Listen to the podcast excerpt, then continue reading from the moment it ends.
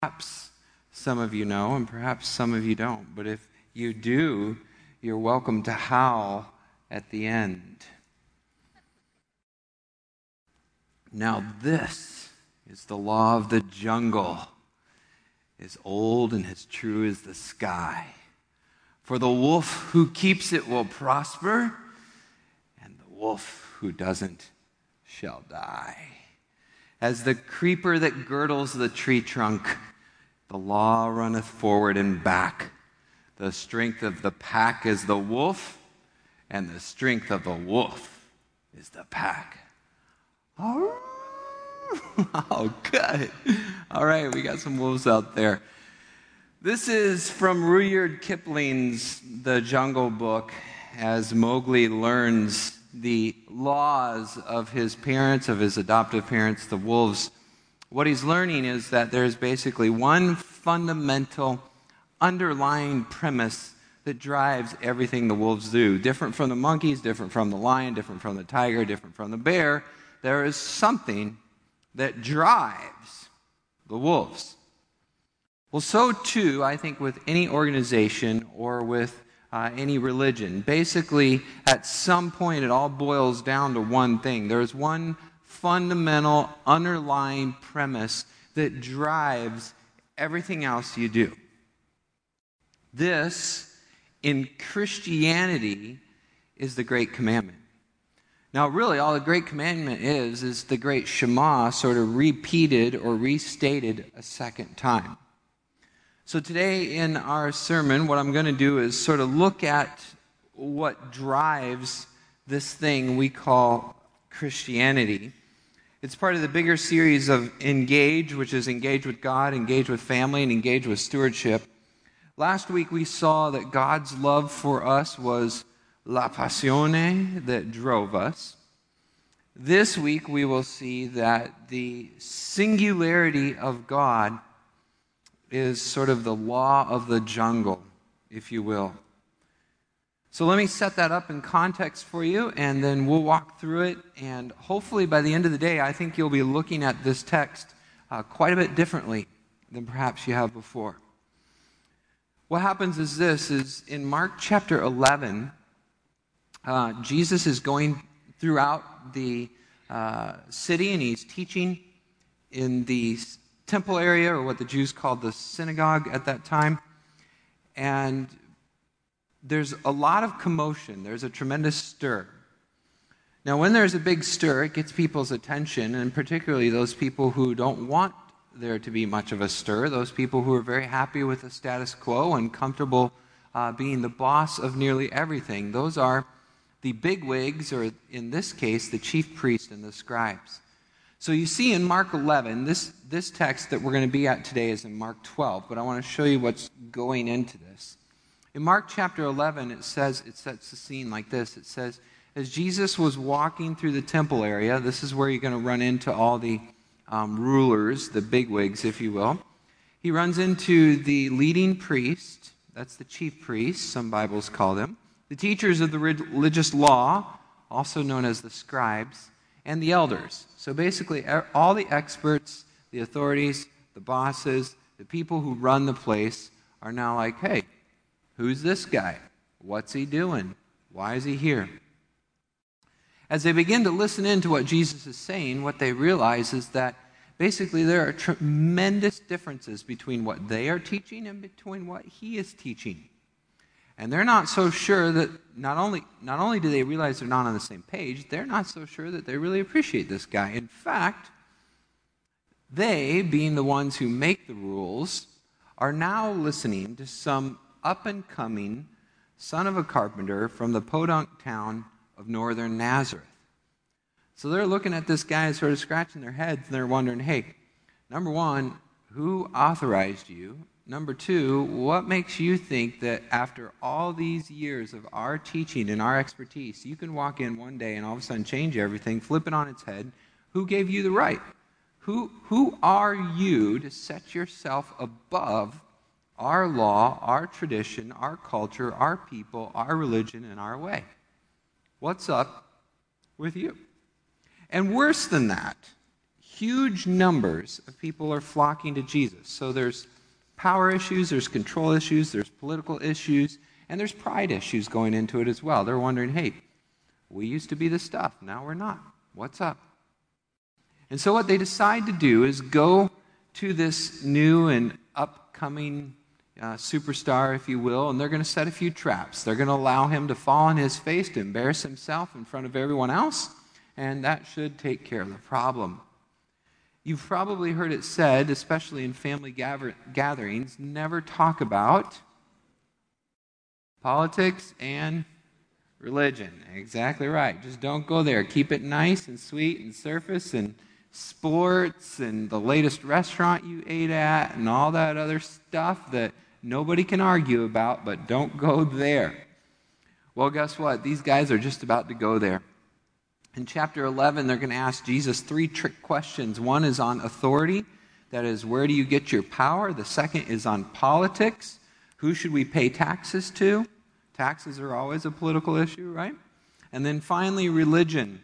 Um, there's this divisive debate that has created a schism even within Judaism about the resurrection and the afterlife and what is true and what is not. And if this happens, then this, and if this happens, then that. And so, what do you think, Jesus? Hmm?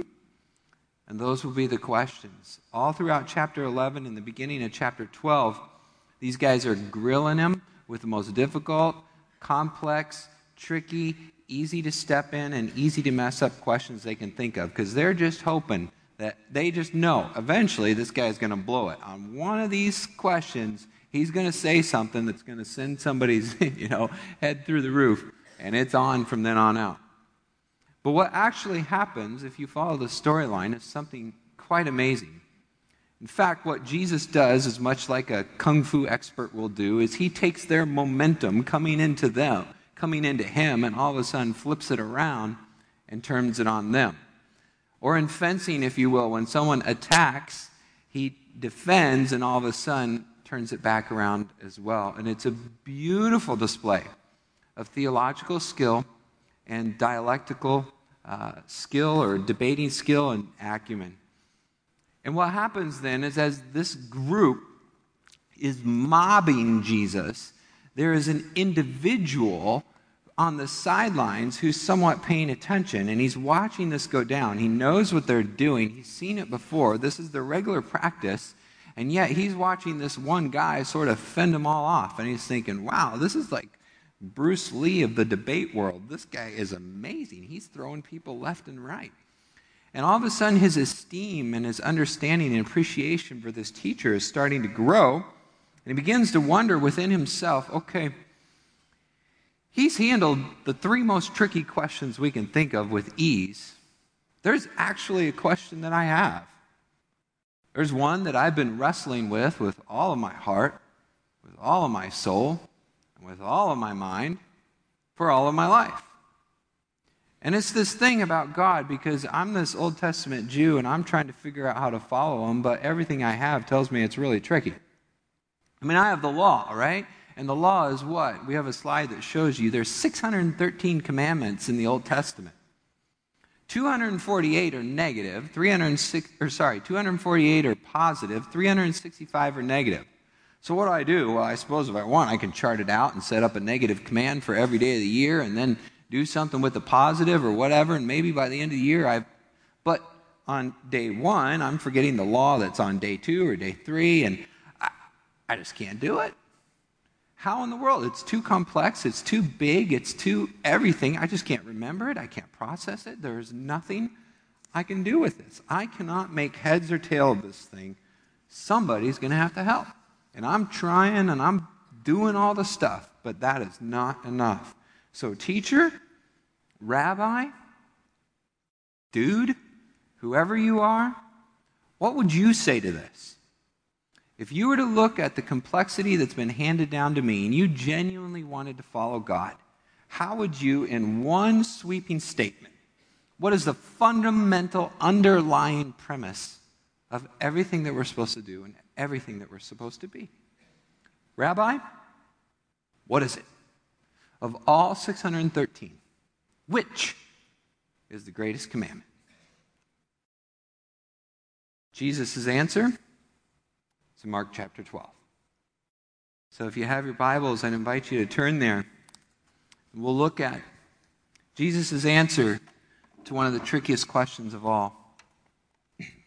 Mark chapter 12, beginning verse 28, says this One of the scribes, just one, not the whole group, but an individual, came up to them and heard them disputing or arguing or debating amongst each other. And seeing that he answered them well, he asked him, Well, which commandment is the most important of all? And this time, Jesus didn't question, he didn't debate, he didn't tell an allegory or a story, but instead he answered this guy. A genuine question gets a genuine answer. And Jesus answered, The most important is this love? Oh, wait, no. There's something before that. The most important is this Hear, O Israel, the Lord our God, the Lord is one. Oh, and by the way, therefore, consequently, subsequently, because he is one, you shall then love the Lord your God with all of your heart, with all of your soul, and with all of your mind, and with all of your strength. And the second is this you shall love your neighbor as yourself, for there's no other commandment greater than these. The scribe, blown away, said to him, You're right, teacher. You have truly said that he is one, and there is no other besides him. And to love him with all the heart and with all the understanding and with all the strength, and to love one's neighbor as oneself is much more than the whole of all the burnt, most sacred offerings and even the sacrifices put together. When Jesus saw that he answered wisely, Jesus said to him, You are not far from the kingdom of God. After that, nobody dared ask any questions. you know how that is, right? You get to that spot, no one asks any more questions. Why? Well, Jesus answers, and he answers well, and even the scribe admits that. Most of the times you hear the scribes and the Pharisees and leaders asking Jesus questions, they're not ready to admit that you're right, we're wrong. this guy is. He's different. There's something about him that says, you know what, teacher, I'm willing to give you that. That was pretty impressive. The theme for today is this. Um, I think you're perhaps assuming, because your familiarity with this text that it's to love God. But I think the theme of this section is actually this monotheism requires singular devotion. Monotheism, the fact that there is only one God, requires exclusive or singular love or devotion towards that deity. Well, Pastor Jeremy, I, I thought this was on the first great, great commandment, and the first great commandment is to love, right? Well, hear, O Israel, hear, O Midland Free. The first great commandment is this the Lord, the Lord our God is one. Now, why is that significant? Just because I love my little theological hobby horse? Absolutely not. Think about it. If there is more than one God, then what gives this God the right or the power or the authority to write the law. See, he begins by writing the law, but what that assumes is that he is the authority to do so. He doesn't call a committee together and take a vote and get the best ideas and compile them and redact them and reduce them down to whatever. No, he just says, This is it.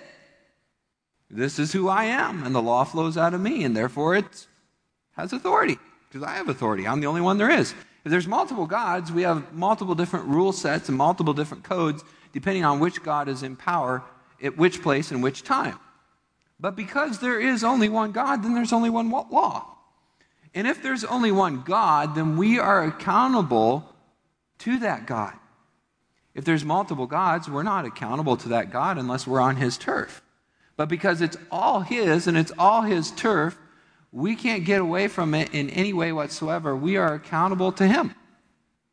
So it's His law, we're accountable to Him, and then as we look at it honestly and actually evaluate ourselves, we say, Whoa, we're all guilty.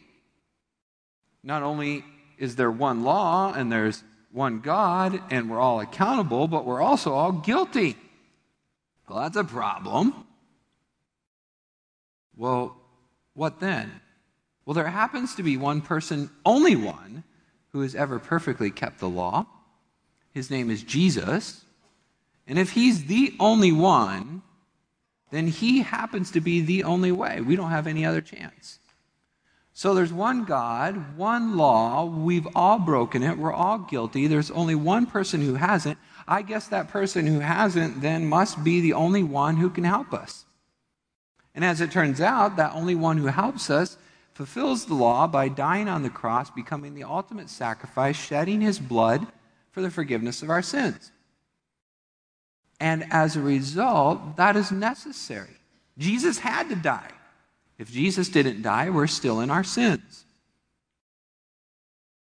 And that means that because of this sequence of events, that Jesus is the only way.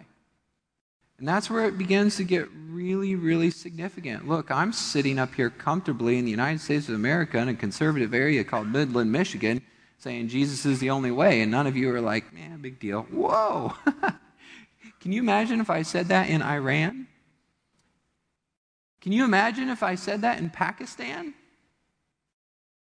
Can you imagine if I said that anywhere else other than here? I would be laughed off the stage. You guys are sitting there very comfortably, as am I, and I can declare in a very, very safe way that Jesus is the only way, but that is not the case around the world. That's not the case in Jesus' day. If you look at the Roman culture, what was it? Well, originally it was Roman, and before that, Greek, and before that, Babylonian, and before that, Assyrian. They weren't monotheist. They were polytheists. They had a God for nearly anything. So, for example, if you want to win and you're Roman, who's your God? Probably many of you are wearing them on your feet right now. Nike, exactly right, the Greek god of victory. Well, maybe you don't want to win, maybe you're just a little bit thirsty. I think you could call on Bacchus, the god of wine. Perhaps you're interested in a new romance. Let's speak with Cupid or Venus. Or you're interested in a great big buck. You should talk to Diana, the goddess of the hunt. Maybe you're feeling a little bit weak today and you want to feel a bit stronger. Speak with Hercules, the, goddess of, the god of strength. No matter the case, no matter the situation, there is a God for you under this polytheistic culture. But to stand in the midst of them and say all of your favorite heroes and all of your favorite pagan deities and whoever you're going to, every single one of them is wrong. How do you think that's going to go over? Imagine the Super Bowl party, and you have family members there. Perhaps they're other religions or other whatevers, and you just stand up and say, Hey, everybody, you're all wrong. Only Jesus. How is that going to fly? About like it flies here. That's why Jesus starts off with this very essential, fundamental, underlying premise before this whole loving your God stuff. If you don't know which one is which, don't bother. You're loving the wrong one.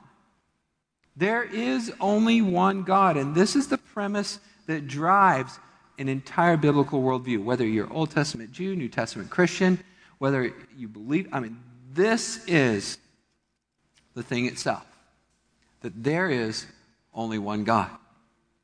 Now, you may be looking at me and saying, well, great, Pastor Jeremy, I've had that since my three year old Sunday school class. But the reality is, even though you may have that cognitively, that's entirely different from having it uh, intrinsically or in your heart. Why? Because we act like there's multiple gods all the time. Some days we want to serve Him, some days we don't.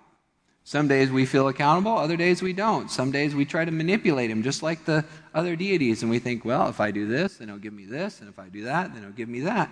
But the reality is, if there is only one God, then it's not that we align ourselves with Him so that it's not that we align Him with us so that He can give us things, but instead we align ourselves with Him so that we can give Him what He wants. If it's aligning Him with us, then that's making us the God. And that is not the case. So we begin this chapter challenging our very fundamental cultural assumptions. We may not have pagan deities all over the place, but we have boats, we have lake houses, we have entertainment, we have sports, we have this, we have that, we have all kinds of priorities that come way above Jesus, and not just the expensive ones, even the cheap ones, that all get in the way of making our exclusive, singular devotion fully for Him. And this text starts off with the bottom line, fundamental, underlying premise that nothing, anywhere, in any way whatsoever, is more important than God. Here, listen, don't miss this part, church. Don't jump to the lovey dovey because that's the Cupid stuff and you haven't got there yet. Your heart is still split and torn. You must, in every way, believe Mark 12, 28, and 29 and 30 that the Lord, the Lord your God, is one. This is where it starts. Monotheism, in other words, here's the theme. Let me say it again for you. Monotheism requires, I think there's a slide, monotheism requires singular devotion. That's the deal. Because you believe in one God, this is what drives this whole thing. Because there's one God, you cannot split your allegiance. It's extremely, extremely exclusive. Now, think about that. I'm, I'm, making a big deal of it religiously, but you actually believe this, whether you realize it or not. You believe this. Even in our culture, if you have a romantic interest, husband, wife, boyfriend, girlfriend, whatever, you want them to be exclusively devoted to you. Even if you're not exclusively devoted to them, you still desire them to be exclusively devoted to you. Well, say you're a man, and I'll just address the elephant in the room, and you think, well, I could handle a lot of ladies, you know, whatever. Well, how did that go for David? Right? King David, he was king, it was culturally acceptable. He could do whatever he wanted, so any woman he thought was pretty, he just took. And as long as he made her his wife, no one asked any questions. And he builds this huge harem. How's that go for him? Well, his children raped and killed each other. One of them tried to kick him off the throne and kill him. Everybody fought in his house the rest of their lives. Not so great. There's something within the heart of human beings that recognizes the value of exclusivity. And real love, genuine love, is exclusive love. From the very beginning, Adam and Eve, God in and of himself, the one God. Exclusivity is fundamentally wired into our soul. It's what we desire, it's what we like, and it's what works. God demands it and He requires it. And anytime we start to spread ourselves out among anything else, we fail. Hear, O Israel, hear, O church, the Lord, your Lord, is one.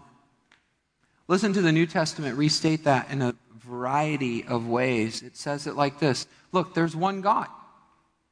This is crazy to say. You understand, there are billions of people that are going to hell because of this. If there was another God, there is another way.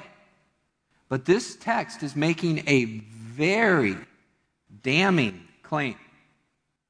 There is only one God. And there is only one mediator between God and men, and that man is Jesus Christ, by no other name. Jesus specifically says of himself, I am the way, the truth, the life, and no one comes to the Father, John 14, 6, through me. Then in John chapter 3, verse 16, the verse we all quote as lovey dovey, look what it says. Whoever believes in him is not condemned. But what does Jesus say? Whoever does not believe is condemned. On Jesus' very lips, it's black and white, night and day. You believe, you're saved.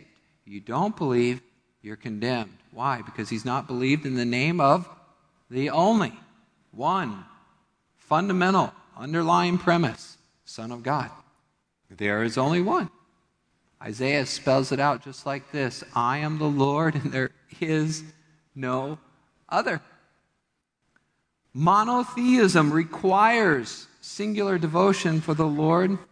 The Lord our God is one. What am I saying to you today, church? Listen, I think I'm trying to say it like this. You ready? This is the law of eternity, older and truer than the sky. The person who believes it will prosper, but the person who doesn't will die. As the creeper that girdles the tree trunk, the law runneth forward and back. Jesus is God's only answer, and He is the only way back. There is only one God. Therefore, you must, you have to, you have no choice. There is no alternate solution but to love Him with all of your heart, with all of your soul, with all of your mind. Now, there's a lot of ways you could love Him, and I suppose we could talk about uh, all sorts of customized individual plans for adoring God. But I want to give you two specific ways this morning just so you can think about these things. Here's your action steps for this week. Number one is just to share Him with others. I remember when my kids were even smaller than they were now. Now it's kind of faded out a little. But when they were little, little, little, if they tried something that was yummy, if it was a tomato, if it was gooey peas, if it was candy or popcorn or ice cream or whatever, they would take a bite and it'd get all over their face and nose and hands, and they'd say, Mmm, good, try some. You know, like, mmm, gooey slobber, yum, give me some of that. And you eat it. Why? For their joy and for their pleasure because you love them. And because they love you, they want to share this thing which they have found to be good with you. Try this, Dad. It's so wonderful. You've got to experience it. I can't keep it all to myself. It's too good. Try it. But then what happens? They grow older, and I don't know if they're just disinterested or selfish or maybe even self aware. And they start worrying more about themselves than about others, and they don't look out to share quite as much, and all of a sudden they don't give that stuff away. And they're eating their thing, and you look at it and you think that's pretty good, and can I have some of that? And it, hey, what happened? you won't share with your dad. But we're just like that, aren't we? Look at a new Christian. Anytime you meet one, it's always the same thing. They're like, woohoo, Jesus! They're like, what's going on in your life? I don't know, but Jesus! Try it, it's great, it's so awesome. And they're all gooey and slobbery, and you're just kind of like, oh, what's happened to you? Don't you know, like, there's appropriate times to talk about him and not so appropriate times to talk about him? It's like the Super Bowl, and we don't really want to get into that. Stay out of politics and religion. Don't go there. Keep it nice and surface. You silly, silly, silly, silly, immature little Christian. If you were only smarter and wiser and older like me, you'd know don't talk about Jesus at the Super Bowl. Come on, you got to watch whoever have a wardrobe malfunction. Isn't that better? By no means. They're right, we're wrong. They embarrass us. How do you love him? Share. Go back to that childlike faith, that brand new thing where it's super exciting and you're fully devoted and exclusive, all for one. You're just like, Jesus, that's good. Doesn't mean you have all the answers or understand the rule book, but you got this one, right? If you want to understand it, this is the way Jesus, that is the originator, that is the beginning, that is the end, the Alpha, the Omega, the Almighty, all powerful, all knowing Son of the living God says, this is it. I think you can go there. You don't need much more. Mark chapter 12. Jesus. There is only one, and there is no other. Share. Share. Just like the little kid. Be excited, like the scribe who is honest. How does he come? Well, I have all the answers. Let me just check my rule book here. Hold on. Yeah, I can Google that. No. All the other guys want to ask the complicated questions and get in a debate and sort of argue and intellectualize and keep it, you know, out here. Don't let it get in here. But this scribe's like, you know what? I don't know. Jesus, you tell me. You tell me. How's that for a different posture? Most of the time we want to tell him, right? God, that ain't fair. That ain't right. Don't you know who should rule this universe instead of you? Maybe it should be me. I should be sitting on the throne. I'll tell you what I'd do to them if I were. Oh, boy, God, if you could get it right, then we'd be in sync. What? What are you talking about? Why don't you ask the question instead of stating the command? He states the command, we ask the question. He demands we follow. He rules, we submit. He gets glory, we bend the knee. He must increase, we must decrease. That's the way it works. Be like the scribe. Come ready to worship. Come on Sunday morning with your hearts prepared, having studied all week, not to intellectualize and debate and argue and keep it up here, but to drop your knee and bend your heart and have God infuse and invigorate and empower you. Teacher, you tell me. What do you want me to do? I'm not coming here with all the answers. I just got questions. God, you show me. That's the way you love. Love is not standing up here and ruling over everybody and trying to be the boss and setting the rules. But love is being like the little baby who says, I'm so excited, I don't know, it's just Jesus. Love is being like the young scribe who says, I've tried, I can't figure it out, you tell me. This is love. Share God in a gentle and compassionate way and ask Him to lead you. Don't try to lead Him, let Him lead you. Hear, O Israel. Hear, church. There's only one. Don't mess around with any of this other stuff or anything else. There is only one God. You shall love him with all of your heart, all of your soul, and all of your mind. Father, we thank you and praise you that you're it. What fools, or what a fool I am to think there is anything else. Lord, how obstinate we become when we even try. God, as we take communion today, as we sing songs, we talk about I surrender all in the name of Jesus, we pray that we'd actually realize that. It's so hard. My heart is drawn towards all these other things, and they're silly and short lived, and they simply don't last. I just pray, God, that um, somehow, as a result of today, that you would change me, and you would change us. So we would love you exclusively and wholeheartedly forever and ever. For you are all there is. In Jesus' name we pray. Amen.